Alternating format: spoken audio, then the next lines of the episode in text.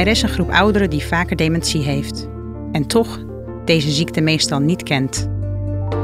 We hebben het over oudere niet-westerse migranten in Nederland. Mensen die uit landen als Turkije en Marokko in de jaren zestig en zeventig naar Nederland zijn gekomen. Zij hebben nu de leeftijd bereikt waarop ze dementie kunnen krijgen. Met bijna driehonderdduizend mensen is dit nu al een flinke groep. En het aantal stijgt. In de vier grootste steden zullen in tweeduizend dertig één op de drie ouderen een niet-westerse achtergrond hebben. Deze ouderen hebben vaker dementie dan Nederlanders die hier geboren zijn, maar vragen niet snel om hulp. Hun kinderen zorgen meestal voor ze en zitten vaak met de handen in het haar. Hoe helpen we deze ouderen en hun mantelzorgers?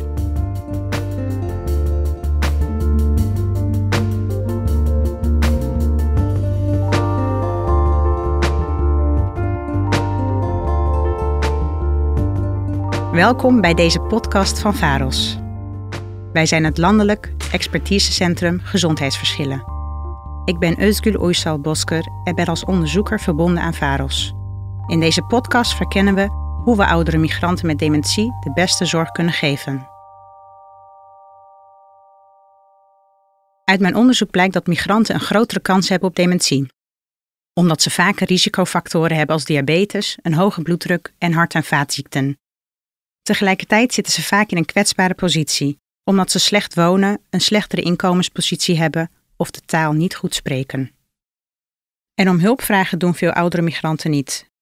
Vaak zorgen hun kinderen voor ze. En weten ze vaak niet welke zorg er überhaupt voor ze is. Soms speelt ook een gevoel van schaamte of juist trots mee, waardoor hulp inschakelen lastig is. Schaamte, bijvoorbeeld als vader of moeder door de dementie bepaald ongewenst gedrag vertoont en de kinderen niet weten dat dit gedrag door de ziekte komt. Met dit gedrag wil je anderen niet lastigvallen, ook geen zorgverleners. Soms is het trots, waardoor zij geen hulp inschakelen. Dan voelt zorg uit handen geven als falen.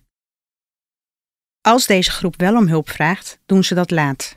En om dan de juiste hulp te bieden is moeilijk. Dat merkte ik wel tijdens mijn onderzoek. Zo herinner ik me één gezin dat ik voor mijn onderzoek bezocht nog goed. De vader had dementie. De moeder waarschijnlijk beginnende dementie. Wat er precies met de moeder aan de hand was, was niet eens duidelijk. Ze was nog niet met haar klachten naar de huisarts geweest.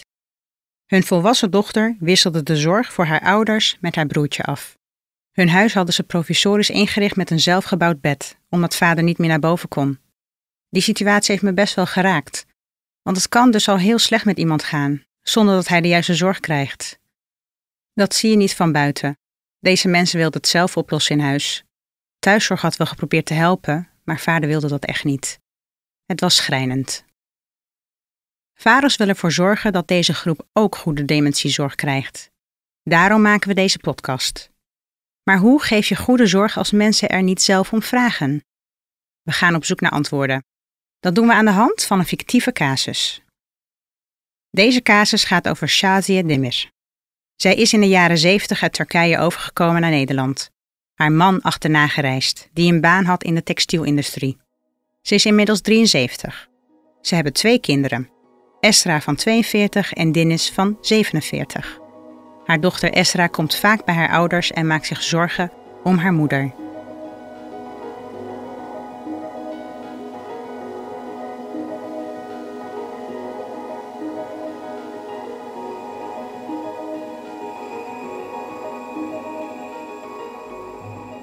Wat me opvalt is dat mijn moeder zich terugtrekt. En ze was eigenlijk nooit haantje de voorste of zo. Maar als ze nu van zich laat horen, dan bijt ze echt flink van zichzelf af. Ze is echt luidruchtig. Mijn broer, Dennis, die denkt dat het komt dat ze misschien haar medicatie voor diabetes niet goed inneemt. Papa, die moet binnenkort naar het ziekenhuis. En ja, hoe gaat mama zichzelf thuis redden alleen? Papa is eigenlijk namelijk de enige die haar helpt. Met het spuiten van de insuline en het nemen van haar pillen. En ik kan niet elke dag naar haar toe gaan om op haar te letten. Wat kunnen we doen? Misschien kan de huisarts haar helpen en zorgen dat ze haar medicatie beter inneemt of zo. Ik ga met mama naar de huisarts. Esra gaat met haar moeder naar de huisarts voor de diabetes. Ze denkt dat haar moeders veranderende gedrag daar misschien mee te maken heeft. Is het gebruikelijk dat oudere migranten naar hun huisarts gaan? Vragen ze huisartsen wel om hulp? We vragen het Gözde Duran, neuropsycholoog, nu verbonden aan Hogeschool Windesheim, die hiervoor jarenlang heeft gewerkt als praktijkondersteuner in een huisartsenpraktijk met veel Turks-Nederlandse patiënten.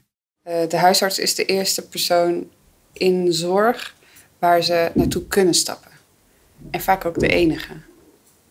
Die weg is voor hen nog toegankelijk, herkenbaar. Uh, dus daar komen ze zeker weten, ja. Vooral de uh, persoon met dementie, als je daarnaar kijkt, die komen vaak voor hele andere klachten naar de huisarts. Vaak lichamelijke klachten, of eigenlijk onverklaarbare klachten. Uh, pijn aan hun lichaam, pijn aan hun hoofd, uh, vaak ook stemming, somberheid. Uh, met dat soort klachten ziet de huisarts de oudere migrant en hun mantelzorger regelmatig. En de mantelzorgers komen vaak met uh, psychosomatische klachten. Um, of uh, over vermoeidheid. Uh, dat, soort, dat zijn klachten die je vaak ziet in de huisarts, huisartsenpraktijk. Dat oudere migranten niet naar de huisarts gaan omdat ze zich zorgen maken over een mogelijke dementie, maar zich met hele andere lichamelijke klachten presenteren, is volgens Mirjam Goudsmit, klinisch psycholoog in het O V G, wel te begrijpen. Deze ouderen hebben zelf weinig ervaring met dementie over het algemeen. Omdat toen zij weggingen uit het land waar ze geboren zijn, waren hun ouders uh, nog niet zo oud. En die zijn ook jong overleden, dus uh, vaak zonder dement te worden. En uh, als ze al dement werden, dan werd er vaak voor ze gezorgd, voor die ouders, door de familieleden in het land van herkomst. En werd er misschien weinig over verteld. Dus ze hebben zelf weinig ervaring met ouders en opa's en oma's die dement zijn. En de kinderen van deze migranten uh, hebben er vaak ook weinig kennis van, omdat ze er onderling over het algemeen vrij weinig wordt uitgewisseld. Veel dingen worden binnenshuis gehouden en kunnen ook ja, een beetje taboe zijn of schaamte oproepen om daarover te vertellen. Dus dat maakt ook dat mensen soms wel symptomen kunnen benoemen, maar dat niet koppelen aan een verdenking van goh, mijn moeder zou wel eens dementie kunnen hebben.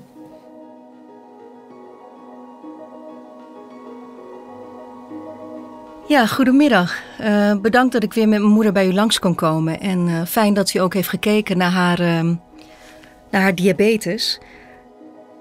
Nu papa in het ziekenhuis is voor zijn knieoperatie, woont moeder tijdelijk bij ons.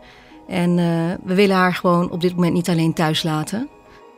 Uh, nu vertelt u dat het goed gaat met haar diabetes. Maar eigenlijk vind ik dat het nog steeds niet helemaal goed gaat met haar. Ze zit maar op de bank, ze doet niks, ze zegt niks, ze staart gewoon de hele tijd voor zich uit. En dan opeens is ze boos, om niks. Ik stel haar alleen maar een vraag. Ze vergeet waar de logeerkamer is en verdwaalt gewoon in mijn huis. Wat kan ik doen? De huisarts van Esra en Saziye heeft problemen met de diabetes uitgesloten. Ze vermoedt nu dementie. Het is goed als huisartsen er bij oudere migranten altijd op letten dat zij mogelijk dementie kunnen hebben. In mijn promotieonderzoek heb ik indicaties gevonden dat dementie drie tot vier keer vaker voorkomt bij migranten. Maar dan moet je het wel kunnen diagnosticeren. Samen met klinisch geriater Juliette Parlevliet, Mirjam Goudsmit en geriater Jos van Kampen werkte ik aan de ontwikkeling van een screeningsinstrument voor dementie bij migranten, omdat bestaande instrumenten niet goed werken. Ongeveer eh, vijftien jaar geleden begonnen we in het Slotervaart ziekenhuis te merken dat eh, patiënten op onze poli eh, geriatrie kwamen waar we eigenlijk niet meer uit de voeten kwamen. Dat waren eerste generatie migranten uit Turkije en Marokko eh, met klachten over het geheugen. En ja, we hadden eigenlijk niet het instrumentarium om bij hun vast te stellen of er nou sprake was van een dementie. En dat is het begin geweest van een lange reis. Uh, waarbij we een speciale poli hebben gemaakt voor uh, eerste generatie migranten. We hebben instrumenten ontwikkeld om dementie vast te stellen. En we hebben gaandeweg ook door schade en schande geleerd hoe we nou het beste um, diagnose kunnen stellen. Maar daarna ook deze groep het beste kunnen um, ja, bedienen. Mensen gaan niet naar de huisarts met geheugenklachten. Um, en als ze al bij de huisarts zijn geweest met geheugenklachten, dan willen ze niet naar geheugenpoli. En daarom zijn we begonnen met een uh, anderhalf lijnspoli, waarbij we het ziekenhuis achter ons laten en dus in de huisartspraktijk um, deze groep ouderen uh, onderzoeken op eventuele dementie of geheugenklachten. En dat blijkt uh, goed te werken. We doen dat in Amsterdam-West in twee huisartspraktijken. Huisartsen kunnen daarvoor uh, aanmelden. Um, en daarmee hebben we de indruk dat de drempel uh, lager wordt om um, ja, um, onderzocht te worden. Geriaters, neuropsychologen en huisartsen hebben inmiddels enkele instrumenten tot hun beschikking, zoals de C C D-screening en de RUDAS. Steeds beter kan er een diagnose gesteld worden. Ook heeft Alzheimer Nederland een instrument ontwikkeld voor oudere migranten en hun familie. Het heet signaleren en is een soort zelftest. Het bestaat uit korte filmpjes in de eigen taal, waarin acteurs verschillende symptomen van dementie uitbeelden. Huisartsen kunnen signaleren ook gebruiken om in gesprek te gaan over dementie. Als je nog nooit van dementie gehoord hebt, is het moeilijk in één keer te bevatten wat de ziekte betekent. Esra heeft samen met haar moeder naar twee filmpjes van signaleren gekeken.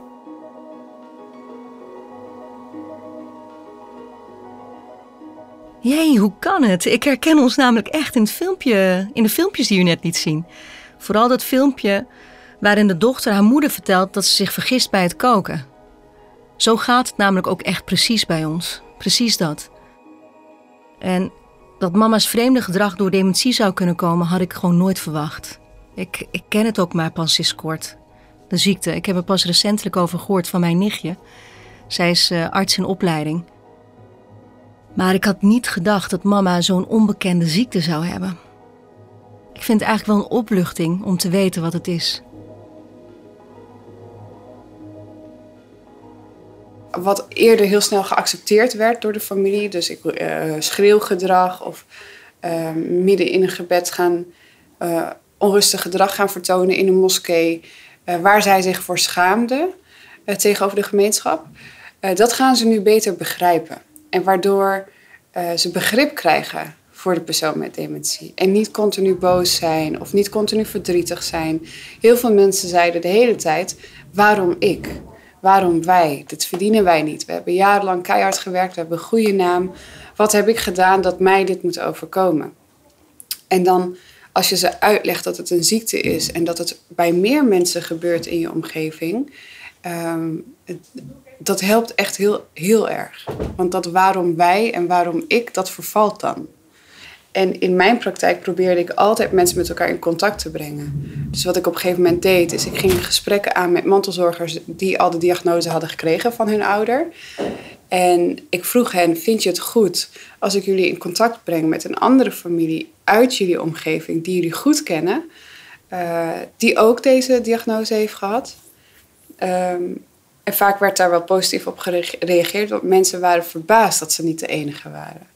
Nou, het is denk ik heel belangrijk dat um, veel van deze gezinnen komen vaak pas als er gedragsveranderingen zijn die uh, moeilijk te hanteren zijn.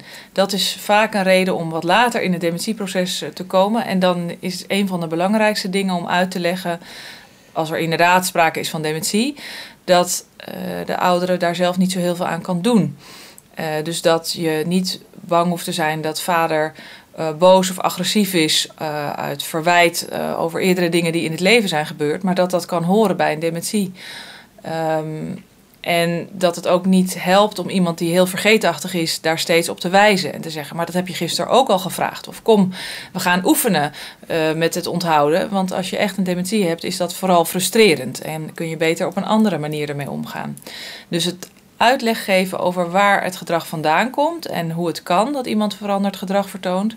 En ook vooral adviezen geven over hoe je dan het beste diegene kan benaderen. Dat kan veel leed besparen, denk ik. Misschien nog even aansluitend op wat Mirjam hiervoor zei. Ik probeer ook te benadrukken dat het echt gaat om een ziekte van de hersenen. En soms dan heb je beschikking over een computerfoto van de hersenen. Dan kun je ook laten zien dat de hersens kleiner worden. En dat het dus niet alleen maar normale veroudering is. Dat het echt een ziekte van de hersens betreft. En dat daar de vergeetachtigheid bij hoort. En daar het verdwalen en daar de apathie. En dat de apathie niet voorkomt uit lui, luiheid of onwilligheid. Als papa straks uit het revalidatiecentrum komt, dan uh, gaat mama gewoon weer thuis wonen. En uh, ik zal dan ook elke dag bij ze langs gaan om voor ze te koken. Maar ik moet eerlijk zeggen, elke dag zo voor ze zorgen, voor ze koken, dat is echt niet makkelijk. En al helemaal niet omdat ik er met niemand over kan praten. Niet met mijn eigen broer, Niet met mijn ooms en tantes, die vinden vergeetachtigheid er gewoon bij horen. Is er niet gewoon een medicijn om mama's ziekte op te lossen? Wat ik meestal doe is dat ik benadruk dat het een ziekte van de hersenen is. En dat het meer is dan gewoon veroudering van de hersenen. En dan probeer ik de symptomen waarmee ze gekomen zijn daar ook zoveel mogelijk aan te koppelen. En ik beschrijf wel dat het een ziekte is die verder voort zal schrijden. En dat er geen echte medicijnen zijn. Dat wil zeggen dat er geen medicijnen zijn die genezen. Er bestaan wel medicijnen die het proces wat kunnen afremmen. Maar genezen, medicijnen om te genezen, die bestaan er niet. Verder um, um, leg ik uit wat er uh, belangrijke dingen zijn om te blijven doen. Dat het belangrijk is om structuur te zoeken, om activiteiten te blijven ondernemen. We gaan samen op zoek naar activiteiten waar de taal van de patiënt gesproken wordt. En heel vaak zijn er ook nog sociaal-maatschappelijke problemen waarvoor ondersteuning nodig is. Financiële problemen bijvoorbeeld. Dus ik probeer dat alles heel praktisch aan te vliegen. Vaak uh, zie je dat zowel de patiënt als de mantelzorger ervan uitgaan, en eigenlijk ook de hulpverlener ervan uitgaan, dat de zorg wel binnen de familie zal worden opgelost.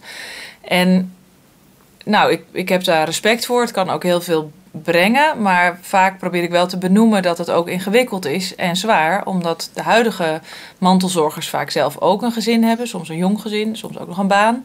En dan helpt het soms om te vertellen van, om je rol als dochter of als zoon te kunnen blijven vervullen, kun je voor sommige activiteiten of zorgtaken misschien uh, professionele hulp inschakelen, zodat je uh, er zelf niet aan onderdoor gaat, want dan hebben we, hè, daar hebben we helemaal niks aan. Dus het benadrukken van dat uh, de rol als kind of als dochter of als zoon soms een beetje los kan staan van uh, zorgtaken, dat wil nog wel uh, zinvol zijn. Um, en ik denk dat je als hulpverlener in ieder geval het onderwerp moet bespreken. Ook al verwacht je dat mensen zullen zeggen, nee, maar dat lossen we zelf wel op.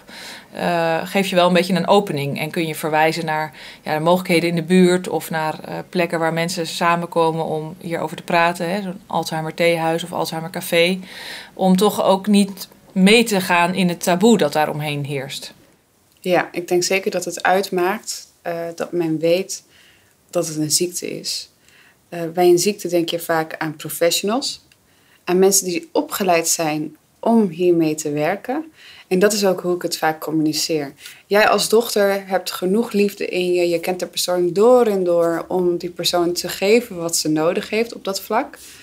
Uh, maar sommige dingen kun jij als dochter wat minder goed bieden, want daar heb je niet de opleiding voor gehad. Jij bent niet opgeleid tot een verpleegkundige of een arts, maar er zijn wel mensen die die opleiding hebben gehad en die jou kunnen ondersteunen in die zorg voor je ouder. Maar je hoeft het ook niet meteen uit handen te geven. En dat is denk ik het allerbelangrijkste. De voornaamste taak van een professional uit het werkveld.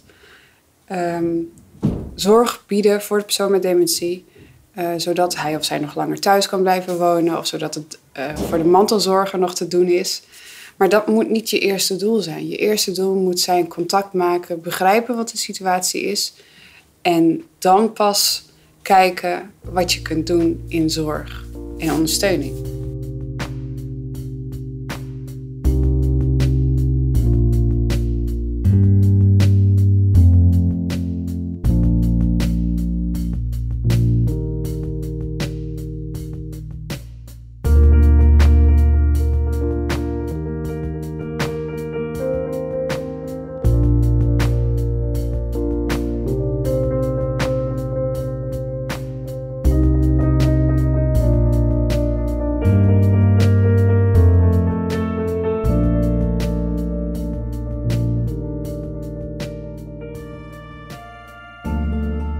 Wat ik heb geleerd in de uh, afgelopen jaren als case manager in het begeleiden van niet-westerse migranten, uh, is dat het heel erg belangrijk is om het individu, uh, dus de persoon met dementie en zijn en haar omgeving als persoon te leren kennen. Dit is Cheyenne van der Pol, case manager dementie. Ze werkt in Midden-Brabant. Ook de oudere migranten die buiten de vier grote steden wonen, bereiken de leeftijd waarop zij dementie kunnen ontwikkelen. Dat ik toch vaak tegenkom dat migrantenfamilies dementie zien als een straf van God of het hoort bij het ouder worden. En dat verschil eigenlijk in perspectief rondom het ziektebeeld dementie maakt al dat je elkaar kunt missen in de communicatie. Maakt al dat je elkaar niet kunt begrijpen. Ik heb geleerd van een van de mantelzorgers dat het belangrijk is om vooral alles te zeggen en te vragen, zolang dat dit op een respectvolle manier verloopt. Door het referentiekader van de ander te leren kennen, dus echt te leren kennen wat zijn uh, iemands normen en waarden, wat zijn iemands overtuigingen, oordelen, hobby's, interesses, hoe ben je opgevoed, dat je daardoor um, leert wat voor iemand belangrijk is. En ik denk dat een eerste stap is om uh, toch binnen te kunnen komen, is families uit te leggen dat uh, professionals niet altijd willen overnemen, maar dat professionals er zijn om uitleg te geven, voorlichting te geven en um, mensen te kunnen begeleiden, dus ernaast te kunnen staan, niet overnemen, maar juist samen met de familie het proces van dementie te doorlopen. En vooral uh, samen uit te spreken wat elkaars verwachtingen zijn en wat familie wil doen bij familie laten. Maar ze vooral uitleg geven, nou, hoe pak je dat dan op een beste manier aan bij een ziekteproces dementie, zodat je een familie zelf um, in hun kracht kunt zetten en ervoor kunt zorgen dat zij de uh, ondersteuning zelf kunnen uitvoeren. Eigenlijk weet je van niemand wat de voorkeuren zijn in contact maken, in contact opbouwen. Um, en de enige manier om daarachter te komen is contact maken. Het kan niet anders. En wat ik mensen altijd adviseer is, vraag ernaar. Um, het is niet erg om dingen fout te doen. Ook ik weet soms niet of ik iemand een hand mag geven of niet. Of ik mijn schoenen uit moet doen of niet. Uh, maar dan vraag ik, moet ik mijn schoenen uitdoen? En dat is niet per se het verkeerd doen. Dat is interesse tonen in de ander. En meegaan in de wereld van de ander. En daarvoor openstaan. Uh, dus ik denk dat het uh, allerbeste wat we kunnen doen is open blijven staan voor contact. En het woord fout maken of verkeerd doen gewoon maar moeten vergeten. Want je kunt het niet verkeerd doen zolang je interesse blijft houden voor de ander. In een van de gevallen waar de persoon met dementie al nou ja, best wel afhankelijk was van zorg, ben ik met de mantelzorgers, dat waren uh, drie broers en zussen, ben ik naar een verpleeghuis gegaan om hen gewoon te laten zien wat een verpleeghuis is. En ik heb wel vermeld, dit is niet per se de plek waar jouw ouder terecht hoeft te komen, dat hoeft niet. Maar dit is wel een plek waarvan ik denk, dit moet je wel gezien hebben. En uh, ik ben daar met ze naartoe gegaan en ze waren echt verbaasd dat dat een verpleeghuis was. En ze waren verbaasd dat mensen met elkaar aan tafel zaten. En dat je kon communiceren met mensen. En dat mensen een eigen kamer hadden met eigen foto's en eigen inrichting. Uh, dat de tv aanstond. En ik heb ze toen gevraagd, wat voor beeld had je van een verpleeghuis? En het antwoord was, de hele dag op bed liggen. En ik kan mijn moeder niet de hele dag in bed laten liggen. Dat krijg ik niet over mijn hart. Nou, en daar in gesprek met de professionals, en dat zagen ze ook, zag, zagen ze bijvoorbeeld dat er activiteiten werden ondernomen met de bewoners. Uh, dat mensen met elkaar in gesprek gingen. En zij zijn ook daar, daar zelf ook in gesprek gegaan met de bewoners. En uh, los van het feit of de persoon met dementie daar is gaan wonen of niet, want dat maakt me eigenlijk helemaal niet meer zoveel uit. Ik wil dat ze zien wat er mogelijk is.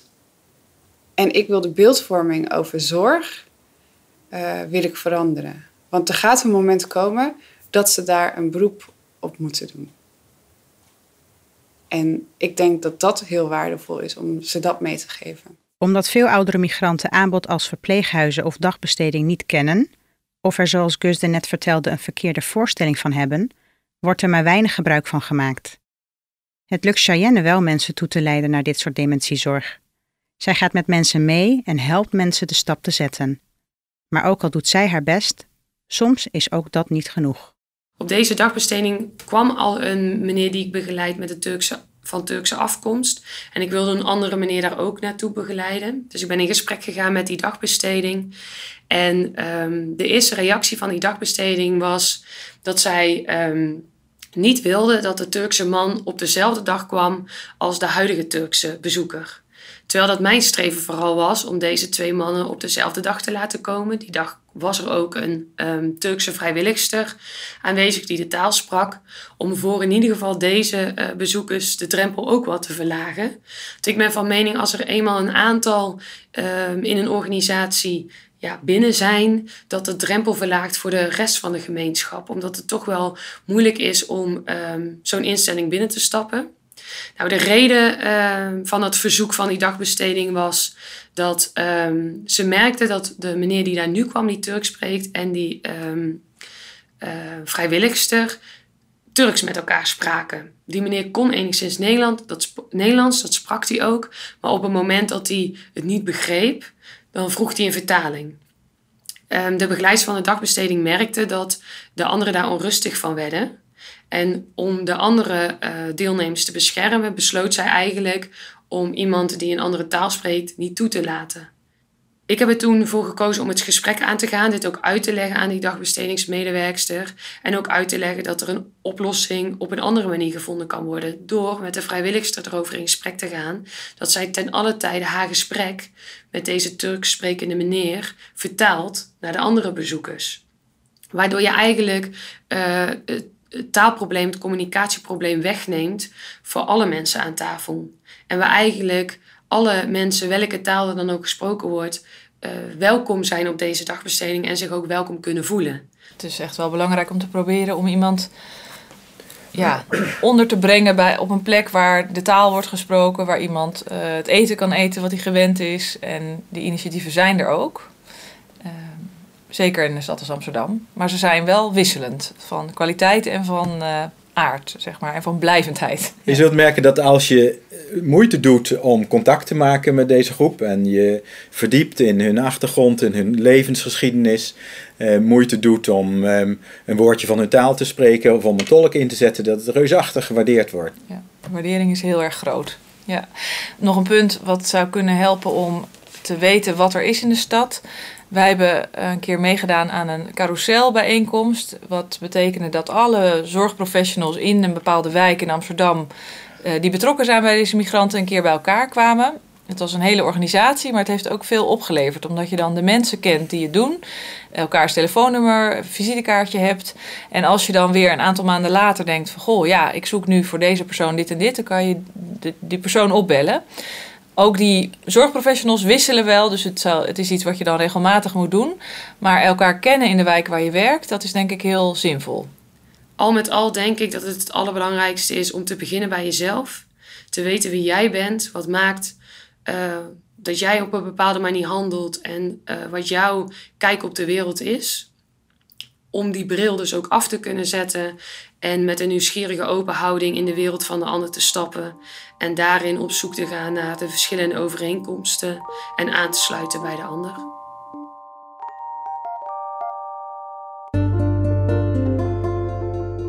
Bedankt voor het luisteren naar deze VAROS podcast.